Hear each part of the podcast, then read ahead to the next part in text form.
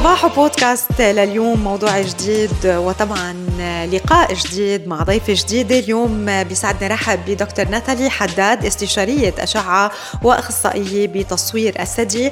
وحلقتنا رح بيكون عنوانها آه، التوعية من سرطان الثدي الاهتمام بصحتنا الشخصية. شو هي الفحوصات اللي لازم آه، نخضع لها؟ مزبوط شهر أكتوبر هو شهر التوعية بمرض سرطان الثدي ولكن هيدا طبعا ما بيعني أنه ما لازم نتطرق للموضوع. على مدار السنة آه، ويمكن بشكل يومي نذكره لأنه بعد في الكثير من السيدات يلي هن بحاجة يخضعوا لهذه الفحوصات الدورية سواء كان بشكل سنوي أو كل سنتين حسب الحالة وحسب كمان التاريخ العائلي دكتور نتالي صباح الخير وأهلا وسهلا فيك لليوم بحلقتنا من صباحو بودكاست. صباحو رانيا. أهلا وسهلا صباحو. أهلا فيك. دكتور نتالي آه، كثار من الأشخاص بعرف إنه آه، أول شيء عندهم ثقة آه، فيك كاستشارية أشعة. اليوم لما بدنا نقصد استشارية أشعة شو يلي لازم نعرفه؟ وشو على شو هي أو هو لازم يكون حريص بعمله؟ المهم إنه كل السيدات تعرف إنه سرطان الثدي هو أكثر سرطان عند السيدة شائع لدرجة إنه سيدة على ثمانيه رح يتم تشخيصها حاملة سرطان الثدي خلال حياتها.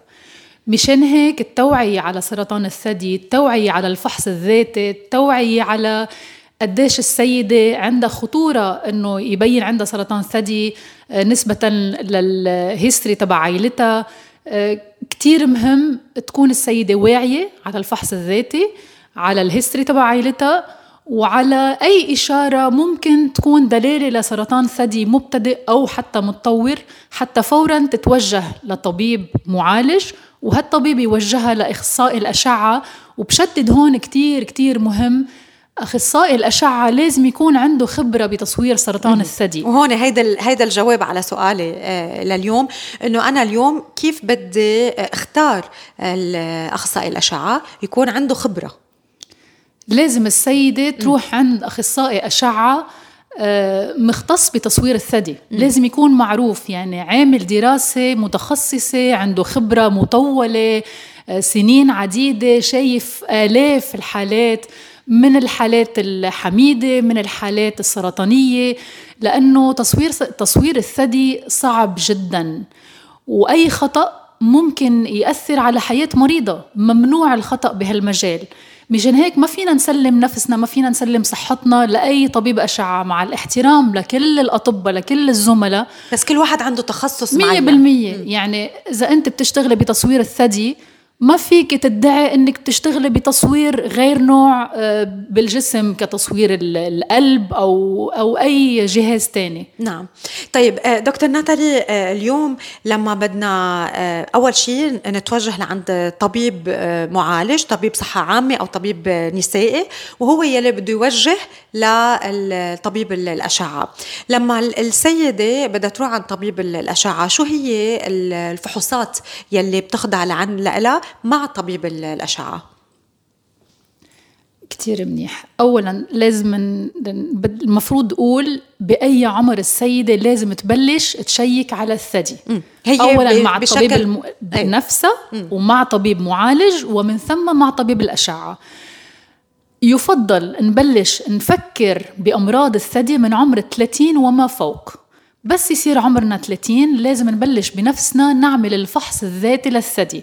هالفحص لازم يتم مرة كل شهر؟ يفضل نعمله من بعد الدورة الشهرية لأنه من بعد ما نخلص الدورة الثدي فحصه بيصير أسهل لأنه ببطل محجر ببطل مؤلم فالفحص الذاتي بيصير أسهل.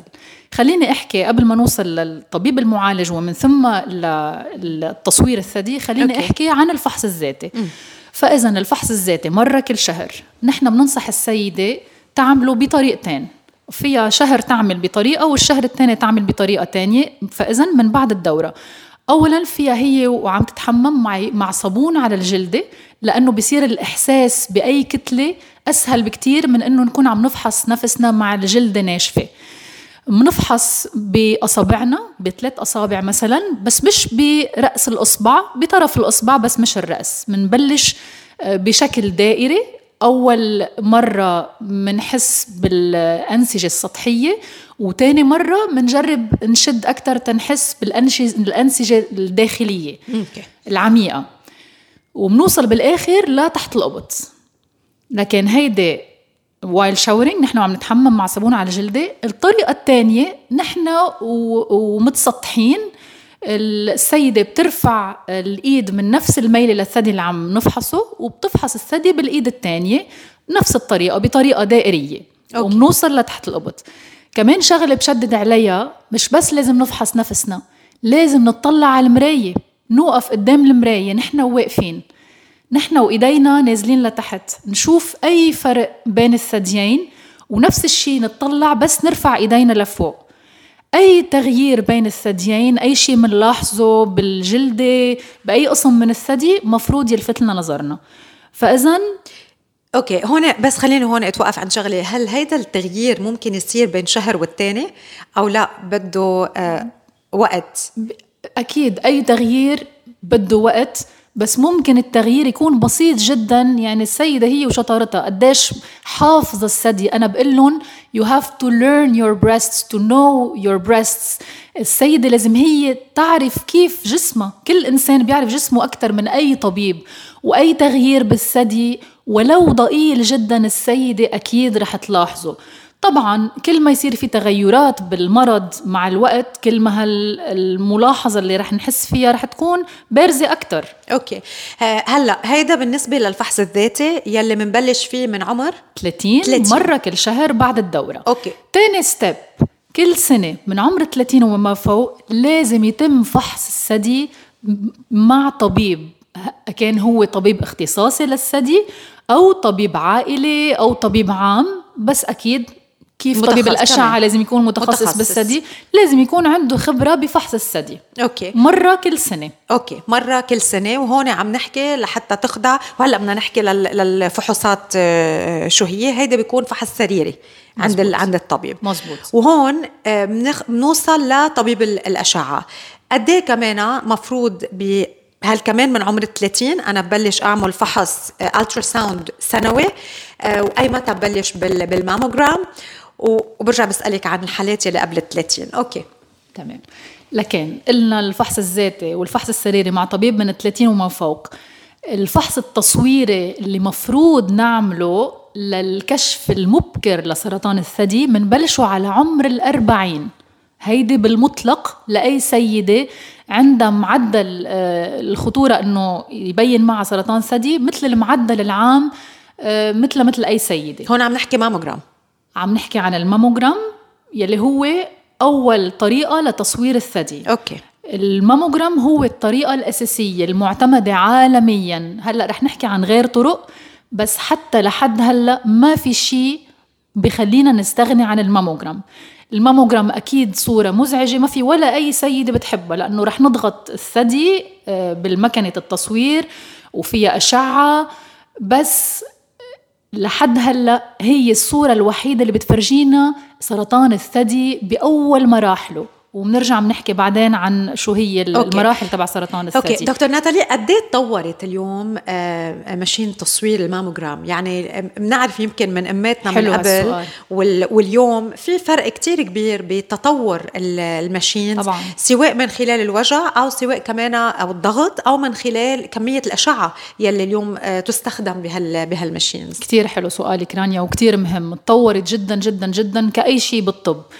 من زمان كان التصوير الشعاعي أو ماموجرام آه، مجرد نضغط على الثدي ناخد صورة. يعني كل الثدي بيجي على صورة 2D imaging كيف الصورة اللي بناخدها الصورة الشمسية نفسها. وكانوا الصور على أفلام. كان شيء بدائي جدا جدا. لازم يكون في ضوء خلف الصورة. آه هلأ هيدي ما بقى نستعملها ابدا ابدا. هلأ صارت الماموجرام technique digital يعني رقمية تطورت جدا. الصورة بتتاخد بتتحول ل مثل فينا نقول شفرة رقمية وبتتسيف بكمبيوتر وبترجع بتظهر على الكمبيوتر مخصص عند طبيب الأشعة يلي هو لازم يكون كمان الشاشة تبعه بتساعده ليشوف أدق التفاصيل بالصورة. م. فهيدا بنسميها digital mammography والأحلى من كم سنة صار في الصورة الشعاعية 3D يعني بنشوف ال volume الثدي يلي هو بنعمل مثل تقطيع بسيط جدا بالثدي. يعني ما بتعود الصورة كل الثدي فوق بعضه. بنشوف الثدي قطعة ورا قطعة وهالشي بخلينا نشوف آه، الأشياء صغيرة جدا جدا. ممكن العين ما تشوفها إذا شفنا الثدي كله بفرد صورة. okay. طيب آه، بالنسبة للسيدات يلي خاضعين لعملية تجميل آه كمان سؤال حلو. كثير حلو سؤالك رانيا كلهم بيسألوا هالسؤال. وجود حشوة أو implant آه لتجميل الثدي ما بتمنع ابدا نعمل صورة الماموجرام. طبعا الضغط على الثدي بيفرق. إذا كان ثدي آه طبيعي آه ما في معه حشوة أو ثدي في حشوة. والتقنيين تقنيات الماموجرام عندهم طريقة مخصصة تيعملوا يضغطوا مزبوط بدون ما يأذوا حشوة الثدي. وبفرد وقت منشوف الأنسجة تبع الثدي. بدي بس آه، وضح شغلة إنه الحشوة اللي بنحطها لتكبير الثدي آه، إن كان تجميلي أو علاجي عند السيدات اللي بيضطروا يشيلوا الثدي الحشوة بتكون خلف غدة الثدي أو حتى خلف العضلة. وهالشي لازم يكونوا عارفينه مزبوط إنه ما بيمنعنا إنه نشوف أنسجة الثدي بالتصوير الشعاعي أوكي. ولا حتى بالصورة الصوتية ولا حتى بالصورة المغناطيسية اللي رح نرجع نحكي عنهم. okay. ليه فوق الأربعين بنخضع لصوره الماموجرام بشكل عام عم نحكي. فوق الأربعين لأنه من عمر الأربعين وما فوق برهن أنه سرطان الثدي بيزيد. مع العمر ال risk بده يزيد. okay. هيدا الشيء معروف.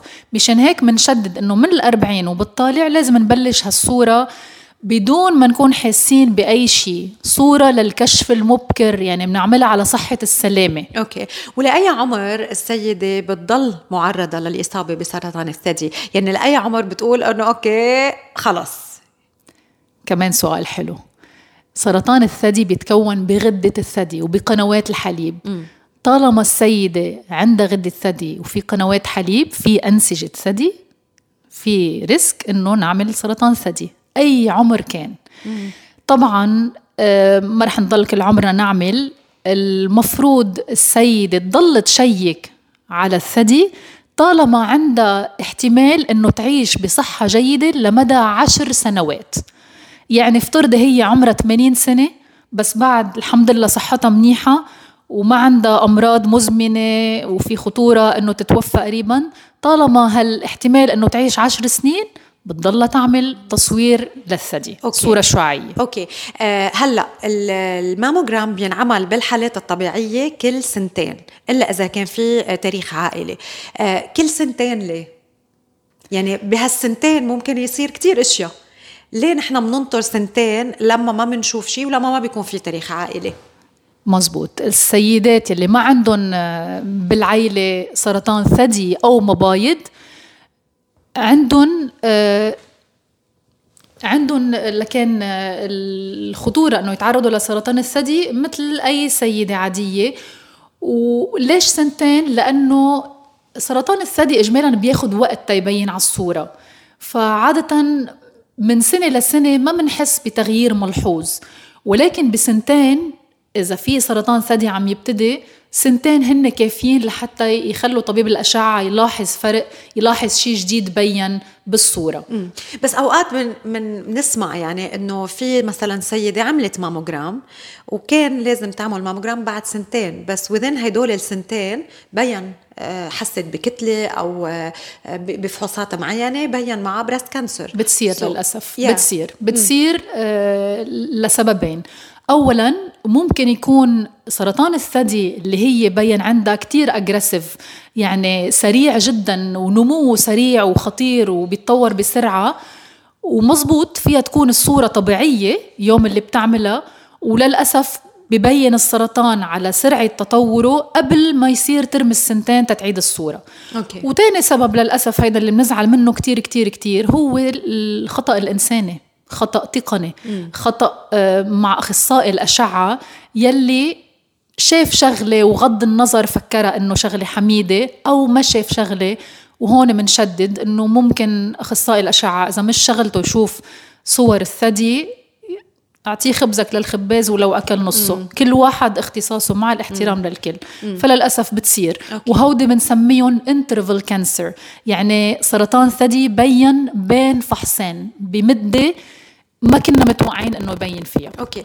دكتور ناتالي شو يلي بتشوفيه على الماموجرام بالماموجرام بالمرحلة الأولية لل breast cancer؟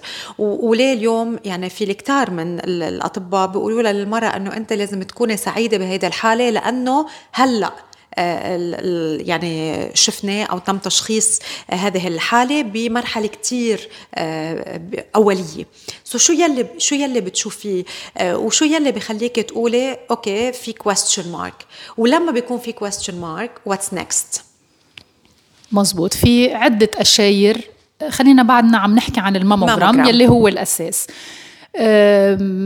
في عدة signs آه، على ال imaging مثل ما بنعرف السرطان الثدي في له عدة مراحل اللي هن أربع مراحل. المرحلة الأولى يلي هو مبتدئ بسيط جدا حجمه صغير يمكن تنقضي بمجرد جراحة نشيل الكتلة وخلص ما تحتاج المريضة لعلاجات تانية كالعلاج الشعاعي أو الكيميائي أو الهرموني. وبالعكس المراحل المتطورة الأخرى بالآخر للأسف بيكون المرض انتشر بالجسم بتكون آه، احتمال أنه تعيش هالمريضة فترة كتير قصيرة لكن الهدف بتصوير الثدي أنه نكتشفه بأول مرحلة okay. وحتى مش بس بأول مرحلة stage 1 وقت يكون بنسميه invasive وممكن ينتشر للغدد الليمفاوية تحت الباط ومن ثم لباقي الجسم نحن بنحب نكتشفه إذا قدرنا ومش بكل الأحوال بنقدر ليه؟ قبل ما يصير invasive okay. معلش رح أحكي المصطلح بالإنجليزي لأنه ما بعرفه بالعربي. شيء بنسميه ductal carcinoma in situ in situ يعني بعده محدود. يعني بعده ما صار آه، ما تشعب داخل الثدي. بعده شيء إنه مبين. بعده أول ما مبين. وهون رح بلش أقول لك شو إيه؟ شو الأشياء اللي فينا نشوفها. فهالمرحلة ما قبل ال invasive اللي in situ بنسميه بعده محدود قاعد بمكانه بنشوفه اجمالا كتكلسات نقط بيضة خفيفة مثل الغبرة. بدك تحطي تكبير على الصورة حتى تشوفيها. okay. بس نشوف هيك نوع cancer بننبسط جدا لأنه منكون عن جد خلصنا حياة المريضة. بنطلب خزعة منبرهنه وخلصت القصة. تاني مرحلة شو منشوف على الصورة الشعاعية فينا نشوف كتلة. كتلة بثدي بمكان معين ما في شيء متشابه لها بالثدي الثاني كمان okay. هالشي لازم يلفت نظر طبيب الأشعة خاصة وإذا عنده الصور القديمة وهالكتلة مبينة جديد. okay. من غير الأشياء اللي بتبين هيدا الكتلة بتحس فيها المرأة مش, أو ضروري. مش ضروري. الهدف ما تكون حاسة فيها. okay يعني بعدها كتلة صغيرة. هيدا المهم رانيا إنه مش لازم تكون حاسة فيها.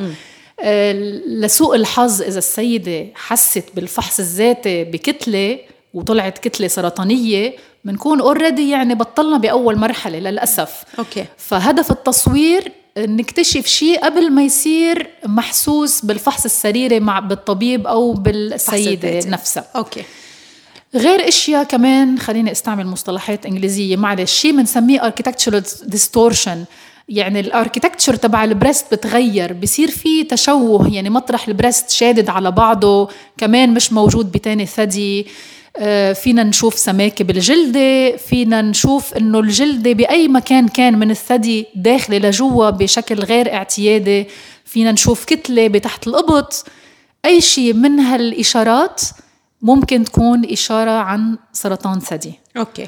آه، فهون عم نحكي فاذا بعدنا عن الماموجرام والأشياء يلي بنلاحظها بصوره الماموجرام مزبوط. okay؟ طيب آه, آه، ذكرت شغلة إنه للأسف ببعض الأحيان ما بنشوفها واللي هي بعدنا بمراحل كتير أولية. ليه أوقات ما بتشوفوها؟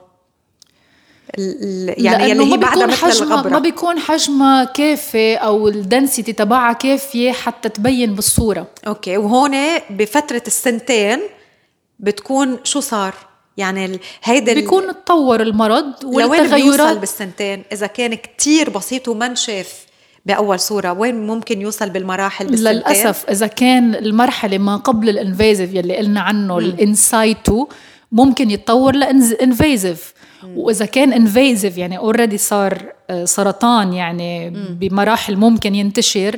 إذا كان ب early stage stage المرحلة الأولى أو الثانية ممكن يصير مرحلة ثالثه أو رابعة. ينتشر أكثر بالثدي ينتشر أكثر تحت القبط ينتشر بالجسم. بيكفي إنه حجمه يزيد حتى المرحلة تتغير وحتى الحظوظ إنه نكمل حياتنا بصحة جيدة تتغير. أوكي. طيب دكتور ناتالي هل كل آه، حالة أو مرحلة من مراحل ال breast cancer يلي ذكرتيها هلأ واللي بيتم ملاحظتها من مراحل مبكرة بالماموجرام هل كل حالة بحاجة آه، بحاجة ل biopsy بحاجة للخزعة أو آه، أو لا؟ أو في أشياء تانية بتنعمل غير الخزعة. أي آه، إشارة شك. بالصورة. مم. أي شك. برافو عليك. وهلأ بنرجع كمان لخزعة للاشياء الحميدة كمان بدي أحكي عنها. أي شك إنه ممكن يكون في سرطان ثدي مبتدئ شو ما كان حجمه؟ أوقات بشوف تغيرات 3 4 5 ملي رانيا فينا نعمل لهم خزعة ونبرهن هالشي. قد ما كان سرطان الثدي واضح على الصورة ما فينا نتكل على الصورة. الخزعة مهمة جدا جدا جدا ولا يستغنى عنها. وهون بدي أقول بس خليني أعطي ملاحظة كتير مهمة. طبعا. السيدات للأسف في آه، نظرية خاطئة للخزعة لخزعة الثدي إن كان الثدي أو غير سرطانات بالجسم. بعد في آه، عالم بفكروا إنه إذا عملنا خزعة لسرطان هالخزعة رح تسبب انتشار للسرطان واندكاس بالحالة إنه هيدا شيء خاطئ جدا جدا. بليز ما تخافوا من خزعة الثدي أو غير الثدي للتشخيص. آه، شو لتشخيص الانسجه شو هي الخدعة؟ يعني أنا وقت بقول خدعة بحس بدهم في في شقفة قطعه حتتاخد مزبوط. هل هيدا صحيح؟ صحيح. وكيف بتتم 100% 100% لكن قلنا الخزعة لازم نعملها بس نكون إن عندنا شك أو حتى أكيدين إنه في سرطان ثدي. ليش؟ لأنه الخزعة وحدة يلي رح تبرهن إنه في سرطان ثدي. ومش بس رح تبرهن إذا كنا أكيدين بالتصوير عارفين بس نحن بهمنا تفاصيل هالسرطان. بهمنا نشوف وهيدي بنشكر أطباء الأنسجة عليها بيعملوا لنا دراسات متطورة جدا جدا جدا بهالأيام على هالشقفة الأنسجة اللي نحن بناخدها بإبرة. بيعملوا دراسات على الخلايا بيأكدوا لنا إنه خلايا سرطانية. بيقولوا لنا هالخلايا قديش عم تتكاثر. قديش سرعة تكاثرها لأنه إذا هالخلايا عم تتكاثر كتير المريضة لازم ساعتها تاخد علاج كيميائي تنسيطر على سرعة تطور المرض قبل ما نروح للجراحة. بيعطونا فكرة عن الهرمونات اللي مبينة بها الخلايا السرطانية. هل هي بتفرجي إنه هي بتستجيب لعلاج هرموني ولا لا؟ وغير الهرمونات في كمان receptor كتير مهم وهيدا للأسف آه، مؤشر سيء لسرطان الثدي بنسميه HER2/neu ومنشوف إذا هالخلايا السرطانية بداخل قنوات الحليب ولا بغير أماكن إذا هي دخلت بالشرايين ولا لا إذا هي وصلت للغدد الليمفاوية ولا لا. فإذا في تفاصيل كتير دقيقة. طبيب الأنسجة بخبرنا عنها منبرهن إنه عن جد في سرطان. وشو هيدا الأحلى؟ شو ممكن تستفيد المريضة للعلاج من السرطان حسب السرطان اللي هي عم عندها إياه. في عدة أنواع سرطان مش رح نفوت بالتفاصيل. مثل ما قلنا هرموني مش هرموني هرتو مش كتير كتير كتير مهم. نعرف هل هي لازم تحصل على جراحة بالأول علاج كيميائي قبل ولا بعد الجراحة علاج هرموني ومن ثم علاج شعاعي. أوكي. آه ذكرتي عن الخدعة يلي هي للكتل الحميدة. نعم. آه شو هي هيدا الخدعة وليه بتنعمل؟ مزبوط. خليني بس أقول إنه الخزعة هي إنه ناخد أنسجة مش خلايا أنسجة. بنعملها بطريقة مطهرة بنطهر الجلد ثلاث مرات قبل ما نبلش.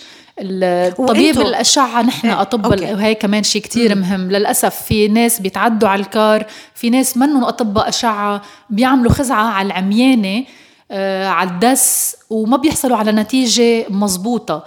لازم الخزعة تكون مع الطبيب الشعاعي يلي عنده علم كامل بحالة المريضة والخزعة تكون تحت التصوير. إجمالا منشخص بالماموجرام وبنرجع بنستعين بال ultrasound بالصورة الصوتية لأنه أكيد الخزعة تحت آه، الصورة الصوتية أسهل بكتير من تحت الماموجرام الطبيب الأشعة بيكون عم بيشوف الكتلة المشكوك فيها وبنفس الوقت بيطهر الجلد بيحط بنج موضعي وبنرجع بناخد عينات بإبرة مخصصة للخزعة. ناخد الأنسجة ونبعتها على المختبر. قلنا لكان إنه بنعمل خزعة لسرطان الثدي ولكن حتى في كتل حميدة لازم نعمل لها خزعة لأنه كمان بنكون شاكين فيها. مثلا في ألياف الشكل على الصورة والألياف اجمالا بناكد منها بنميزها عن أكياس المي اللي هي كمان حميدة بنميزها بالصورة الصوتية.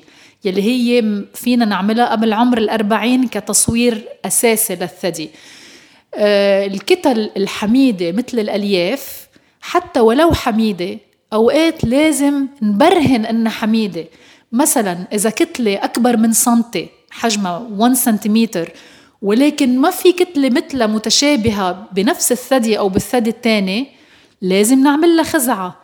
ليش؟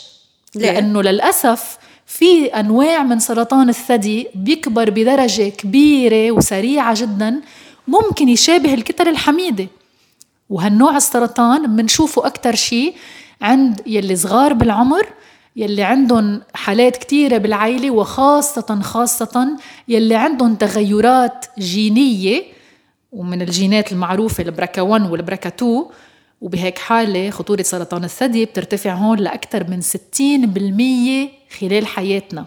واو. يعني خطورة شو يعني بركا 1 وبركا 2 هودي اول اول يعني أول اثنين جينات اكتشفوا إنه هن بيعلوا خطورة سرطان الثدي وأيضا المبايض لحد الستين بالمية. نحن بأول مقابلتنا قلنا سيدة على سبعة أو سيدة على ثمانية بتختلف شوي من بلد لبلد. هي عرضة ليبين معها سرطان ثدي نعم. خلال حياتها بأي عمر كان.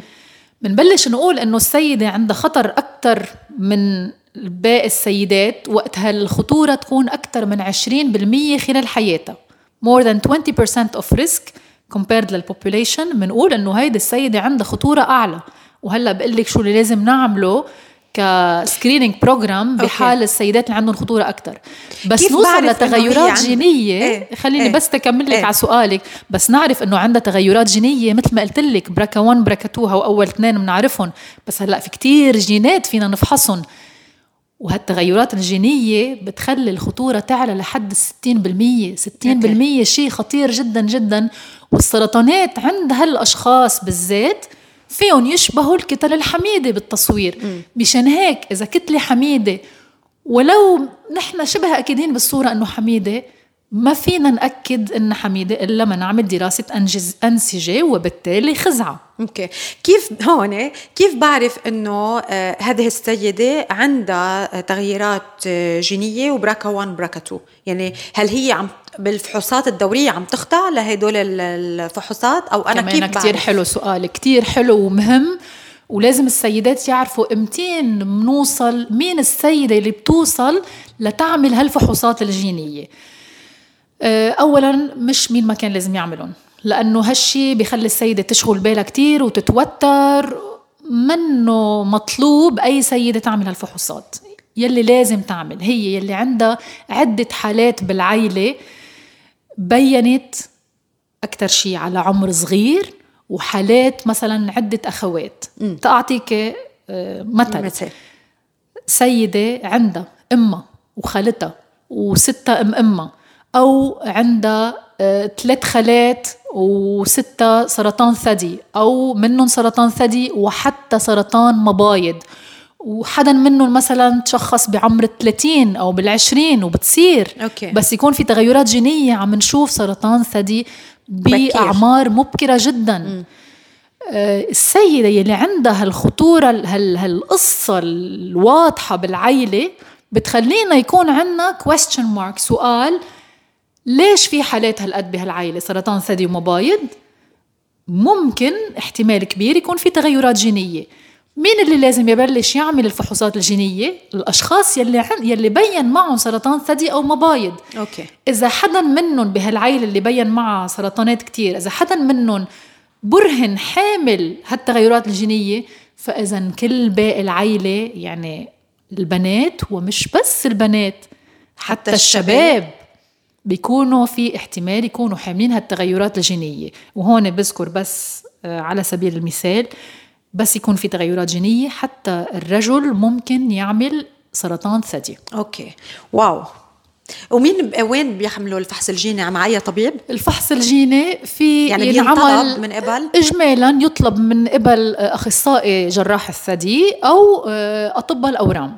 أوكي. هو كناية عن فحص دم بسيط بينسحب دم بنبعته على مختبر معين مش مش available بأي مختبر طبعا. مختبرات معينة وببلدان معينة ممكن تعملها. فحص مكلف طبعا خاصة إنه هلأ مش بس بنشوف ال BRCA 1 و BRCA 2 في عدة جينات من بنشوف ندرسهم. والنتيجة بتطلع بعد أسبوعين تقريبا. أوكي. دكتور ناتالي بالجزء الأول من صباح بودكاست لليوم يعني هيك حكينا بشكل مفصل يمكن عن الماموجرام وعن الفحوصات يلي بتسبق الماموجرام. رح نتابع نحن وياكم بالجزء الثاني ورح نرجع هيك شوي لورا ونحكي عن ال ultrasound والفرق باللي بنشوفه بال ultrasound وبال mammogram وأكيد آه، أخبار ثانية ومعلومات ثانية للأشخاص يلي عم بيتابعونا وعم بيسمعونا عبر إذاعة ستار ام أو من خلال البودكاست. كمان أي سؤال بتحبوا إنه ينطرح please تواصلوا معنا. رقم الواتساب هو 054 30 78 555 منتابع نحن وياكم صباح بودكاست لليوم وحلقة خاصة عن صحة المرأة وبالتحديد سرطان الثدي. ضيفتنا هي دكتور ناتالي حداد استشارية أشعة وأخصائية في تصوير الثدي. دكتور ناتالي مرة جديدة أهلا وسهلا فيك. صباح رانيا. يعني thank you على كل المعلومات يلي آه، هيك تطرقنا لها بالقسم الأول من لقائنا لليوم. هلا رح منتابع ورح نحكي عن ال ultrasound يلي هو الفحص يلي ببلش يبلشوا فيه السيدات من عمر 30 لعمر ال 40 قبل ما يبلشوا بالماموجرام أو يلي هو يصاحب ال ultrasound ال mammogram. لأنه هو نحن كل ما بنعمل ماموجرام بيكون في معه كمان ultrasound آه شو هو ال ultrasound وشو بتشوفي بال ultrasound وليه حتى مع الماموجرام لازم نعمل ultrasound ال ultrasound معروف كصورة صوتية أو صورة تلفزيونية كمان. ال ultrasound ما فيها أشعة مشان هيك بنفضل نستعمل ال ultrasound بس تكون السيدة بعمر صغير يعني تحت 40 سنة. قلنا من ال40 وما فوق ببلش يزيد آه، خطورة سرطان الثدي. مفروض نعمل الصورة الشعاعية ما في شيء بيغني عنها ولكن قبل عمر الأربعين شو فينا نقترح على السيدة حتى تطمن أو نشيك على الثدي بتصوير إذا حس بشيء أي تغيير بالثدي؟ هو الصورة الصوتية. لأنه بنعرف إنه الأنسجة آه، بس يكون عمرها صغير ما بنحب نعرضها للأشعة لأنه كمان في سرطانات بتبين من وراء تعرض لشعاع كبير. فما بنحب نعرض السيدة قبل عمر الأربعين للصورة الشعاعية نستغني عنها بال ultrasound. ال ultrasound سهله جدا بحبوها السيدات لأنه ما فيها ألم وما فيها أشعة ولكن بشدد إنه ما بتغني عن الماموجرام من بعد الأربعين. سهلة جدا آه، ما فيها ألم بتاخد آه، لحد العشرين دقيقة وبشدد إنه ما بينعمل ultrasound دقيقة أو دقيقتين من مر مرور الكرام لأنه في إشياء كتير فينا ما نشوفها إذا مرقنا بسرعة جدا على الثدي.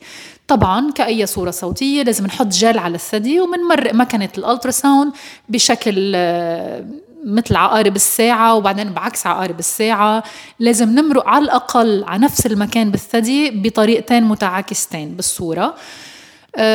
شو يلي بتشوفيه بال ultrasound؟ بنشوف أكثر شيء كتل كتل. يعني أه بتمرق الأنسجة الثدي في عدة طبقات لأنسجة الثدي بتمرق قدامنا بانسياب. أي شيء زائد على هالأنسجة لازم نتوقف عليه وندقق فيه ونعرف شو هو. الأنسجة بتكون كلها آه، بتتماوج. بيقولوا لي السيدات أنا عم بعمل صورة مثل كأنه أمواج عم تمشي ومزبوط لأنه هيدا الشيء اللي ببين على على السكرين. آه، أول طبقة سطحية هي الجلدة الطبقة اللي تحتها الدهون ما تحت الجلدة. بعدين الطبقة اللي بعدها هي سماكة الثدي وهلأ بقول شو فيها. ومن بعدها بيصير عنا العضلة والأضلع اللي فينا حتى نشوفهم وخلفهم في الرئة. فإذا نحن بنركز على ما بين الجلدة والأضلع والعضلات تبع ال chest wall أوكي. يلي هو سماكة الثدي. هالثدي مكون من آه، مكونين الدهون والغدة. الغدة اللي بتفرز حليب وقت تكون السيدة بحالة رضاعة. فهالدهون وهالغدة منشوفها بشكل سلس جدا. أي كتلة منشوفها زايدة على هالمكونين العاديين بنتوقف عندهم ومنركز عليهم. رح بلش قول شو هن الكتل اللي ممكن نشوفها بالثدي. الكتل الحميدة اللي شائعة جدا جدا جدا هي أكياس المي. مثل ما اسمها بدل عليها فيها مي وبالتالي ما في خطورة تتحول لأي شيء تاني. ولكن للأسف هالمي داخل الأكياس فيها تزيد فيها تخف في يبين عنا أكياس جديدة يختفي أكياس. مشان هيك السيدات اللي عندهم أكياس بيكونوا متوترين إجمالا. أي كتلة بينت جديد ممكن تكون كيس مي بالإجمال ولكن هون بشدد إذا سيدة بتعرف إنه عندها كتل حميدة أكياس ولا ألياف أي كتلة جديدة لازم تشيك عليها. okay. لأنه السيدة منا اختصاصية رح تقدر تميز على الفحص الذاتي. وبالفحص الذاتي كتل المي بتحس فيهم السيدة. إذا سطحية وإذا حجمها كافي لنحس فيهم بتحس فيهم بتحس فيهم. okay. ثاني نوع من الكتل الحميدة يلي كمان فينا نحس فيه إذا حجمه كافي وإذا سطحي تحت الجلدة هو الألياف. الألياف كتل حميدة ولكنها كتل صلبة. مشان هيك الأكياس من غض النظر عنا ما بدها متابعة وشو ما كان حجمها وعددها ما بهمني أبدا. ولكن الألياف اللي هي كتل صلبة بدها متابعة. على الأقل منتبعها على مدى سنتين أي كتلة ليفية. أكيدين نحن أنه ليفية في مثلها مماثلة بالثدي وحجمها مش كبير وما عم يتغير مع الوقت. منتبعها على سنتين بعد ست شهور وست شهور وسنة من أول صورة صوتية بنعملها. إذا بقيت ثابتة فينا نغض النظر عنها أي كتلة ليفية صلبة صار في تغير بحجمها أو بشكلها يعني بطلنا فينا نقول مية بالمية هيدي حميدة على مم. التصوير مم. لازم نروح لخزعة مثل أوكي. ما قلنا لأنه في سرطان ثدي ممكن يشابه الكتل الحميدة okay. فأي تغيير خزعة بدون أي تردد بعدين فينا نشوف توسع بقنوات الحليب بالصورة الصوتية فينا نشوف لحميات يلي هي كتل صلبة داخل قنوات الحليب. اللحميات اللي بنسميهم intraductal papilloma طبعا بأول مراحلها حميدة. ولكن لازم نبرهن ناخد منها عينة وحتى نرجع نستأصلها لأنه للأسف اللحميات داخل قنوات الحليب ممكن مع الوقت يصير في تطور بالخلايا وتتحول لأشياء تانية. فهيدي بنسميها ريسك ليجنز أوكي. أوكي. آه ليه لازم نعمل ultra مع الماموجرام؟ ال ultrasound أساسية مع الماموجرام عند أي سيدة عندها كثافة بالغدة. وهيدا شيء كتير مهم السيدة تعرف شو نوع تكوين الثدي تبعها. مثل ما قلنا المكونين للثدي هي الدهون وهي الغدة الثدي يلي بتعطينا حليب وقت الرضاعة معلش اسمحي لي بسط الأمور رح فسرها مثل ما أنا بفسر لمرضاي إيه لحتى أكيد. شوي تكون قريبة لحتى نفهمها. إيه. مثل ما قلنا ماموجرام ال 40 وبالطالع بالماموجرام الدهون يلي هو واحد من المكونين ببين لونه أسود على الماموجرام. أي كتلة إن كانت حميدة أو خبيثة بتبين بيضة. فشيء أبيض على background أسود دهون واضحة جدا جدا. okay. تناخد العكس. غدة الثدي كيف تبين على الماموجرام؟ بيضة.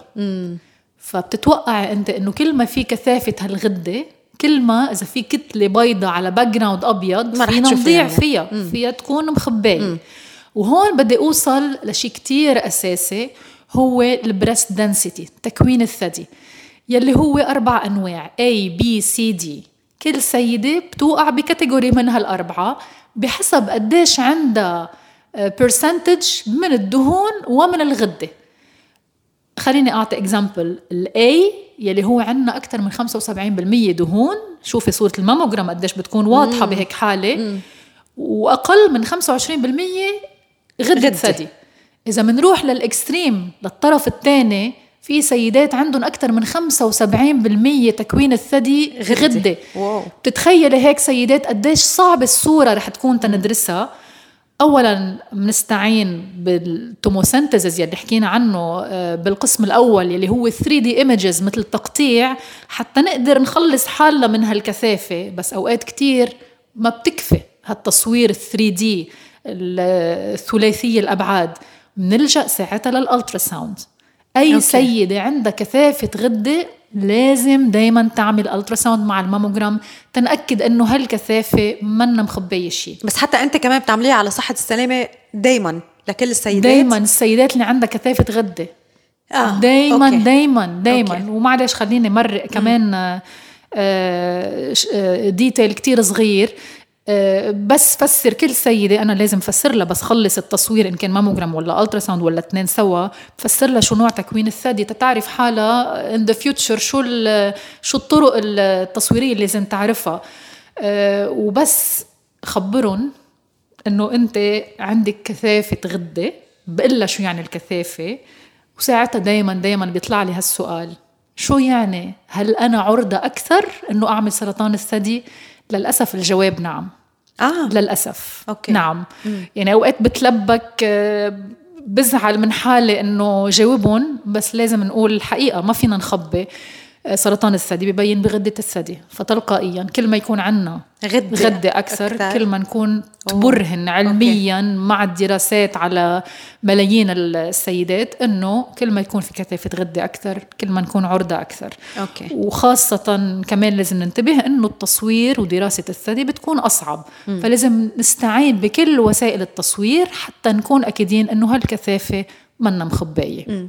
دكتور ناتالي الأمراي آه، كمان هي من الطرق يلي بتنطلب آه، بمرحلة معينة وخاصة لما بيكون في آه، mark على السيدة بما يتعلق بسرطان الثدي متى نخضع لصورة ال MRI؟ وشو بتفرجينا؟ يعني already نحن عندنا ال ultrasound already في عندنا ال mammogram already في الخزة الخزعة. وين بتجي صورة الام ار اي؟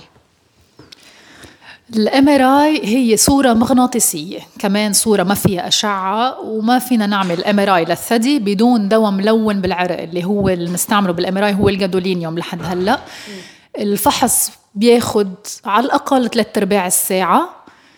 آه، المريضة بتكون نايمة على بطنها ال breast بيكون ب coil متخصص للثدي.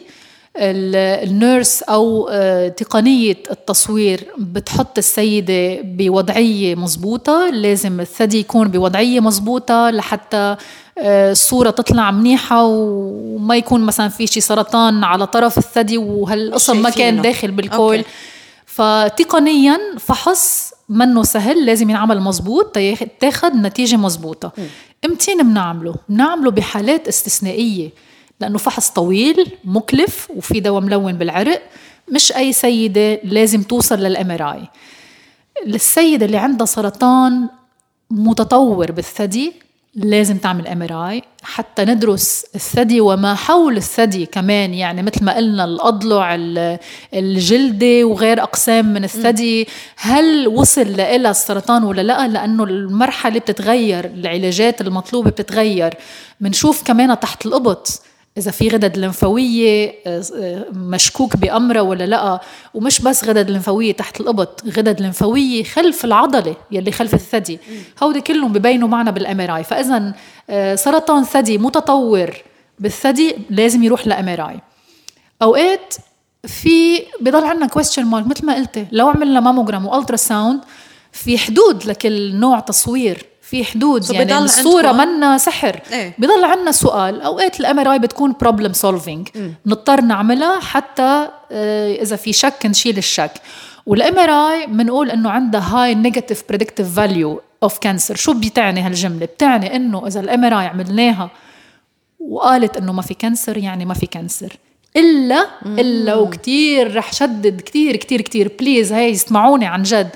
إلا المرحلة اللي حكينا عنها بالقسم الأول يلي هو المرحلة الما قبل إنه نصير invasive آه، يلي هو ductal carcinoma in situ يلي ممكن فقط يبين كهالتكلسات هالنقط البيضاء اللي بنشوفها على الماموجرام ومن هون ما فينا نستغني عن الماموجرام. هيدا في ما يبين بال MR مشان هيك please ما تفكروا إنه ال MR بتعمل معجزات. أكيد high negative predictive value أكيد بنرتاح إنه ما في invasive cancer إنه cancer متطور ولكن ما بتغني still عن ال mammogram. okay. لأنه الماموجرام تخلينا نلحق حالنا من الأول. مم. كمان عند مين بنعمل ال MRI عند السيدات اللي كتير صغار بالعمر وعندهم risk عالي. يعني سيدة بعدها ما قبل عمر الأربعين ولكن عندها كثافة غدة كتيرة وعندها عدة حالات بالعائلة وخاصة خاصة السيدات يلي عندهم genetic mutation تغيرات جينية بتعرضهم أكثر لسرطان الثدي. بهيك حالات بعمر مبكر بنبلش نعمل آه، مغناطيسية والصورة الصوتية MRI وال ultrasound حتى آه، نكون مطمنين قبل ما نوصل للأربعين وللأشعة. وكمان بدي أذكر شغلة مهمة. السيدات يلي عندهم آه، تغيرات جينية الأنسجة تبعهم كتير حساسة على الأشعة. فمشان هيك ما بنحب نعرضهم كتير لأشعة مشان هيك بهالحالات الاستثنائية ممكن نستغني عن الماموجرام بأعمار معينة كمان. ما يقول ما حدا يسمع إيه. الحكي ويقول إنه بنستغني عن الماموجرام. حالات معينة وبأعمار معينة ممكن الام اي تكون ك screening tool بدل ال mammogram okay. بس مش دايما please كثير مهم okay. mammogram mammogram mammogram هي الأساس يعني بعد بس شغلة إيه؟ خليني قبل ما ننتقل لغير سؤال ال MRI كمان؟ إمتى بنعملها آه، عند سيدة مع سرطان ثدي متطور داخل الثدي أو الغدد الليمفاوية رح تروح كعلاج أولي على علاج كيميائي قبل ما تروح للعلاج الجراحي ومن ثم الشعاعي okay. بهيك حالات لازم يتم على الأكيد MRI حتى نعمل assessment قديش تطور والمقاسات لأنه ال MRI بتعطينا المقاسات واضحة. accuracy أكثر شيء وبعدين المتابعة بس تخلص العلاج الكيميائي بتكون بال MRI وبنعرف قديش تجاوبت المريضة. فكمان هيدي وضع استثنائي ليش كمان ممكن نطلب MRI يعني مع كل هالتفسيرات وكل هذه التفاصيل تخيل آه، المفروض هيك كلنا صار عندنا فهم أكثر ليلي عم بصير بأي صورة أو بأي مرحلة من المراحل يلي آه، من الممكن أنه نكون عم نقطع فيها. I have to say أنه دكتور ناتالي هي من الأشخاص الحريصين إنه معها ممنوع الغلط. وبتخاف بس مع, من مع مين ما كان؟ لا قصدي أنا يعني مسؤولية كبيرة. إيه مشان هيك. يعني أنت من الأشخاص ممنوع يلي كويستشن مارك لازم نعطي جواب. يا إيه يا لا.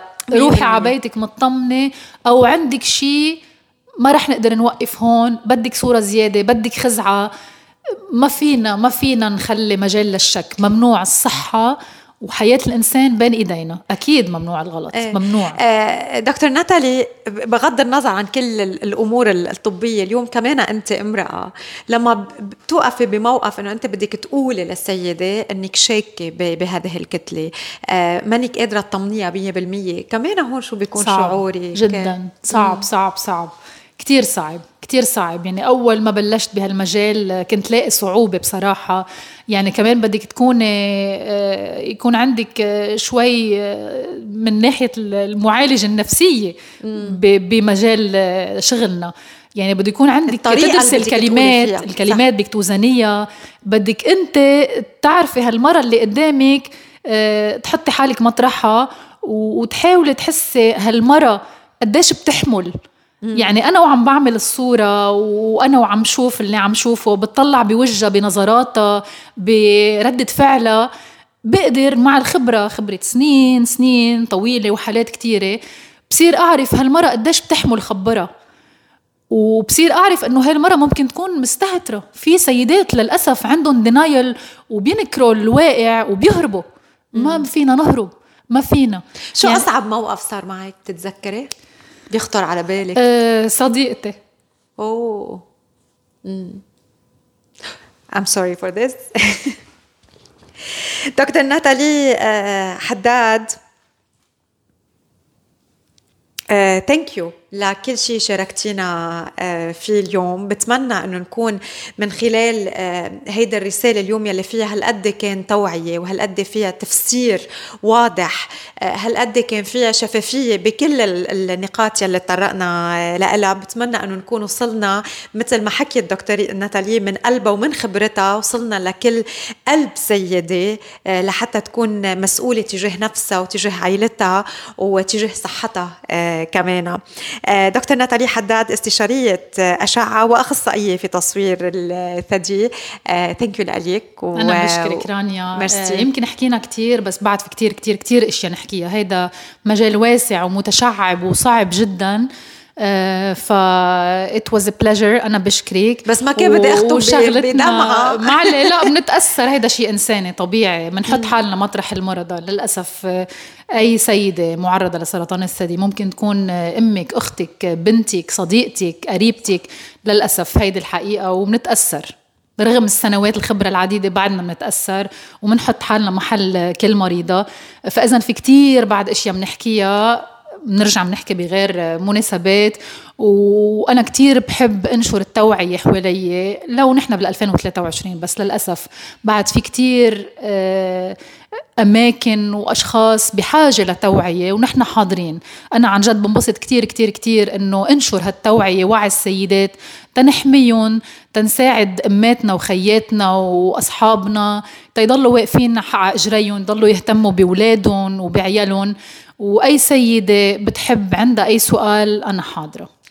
كل اسئلتكم نتلقاها وأكيد إذا اليوم ما قدرنا جاوبنا على بعض الأسئلة رح يكون عندنا لقاءات أخرى مع دكتور ناتالي بنقدر نحكي عنها.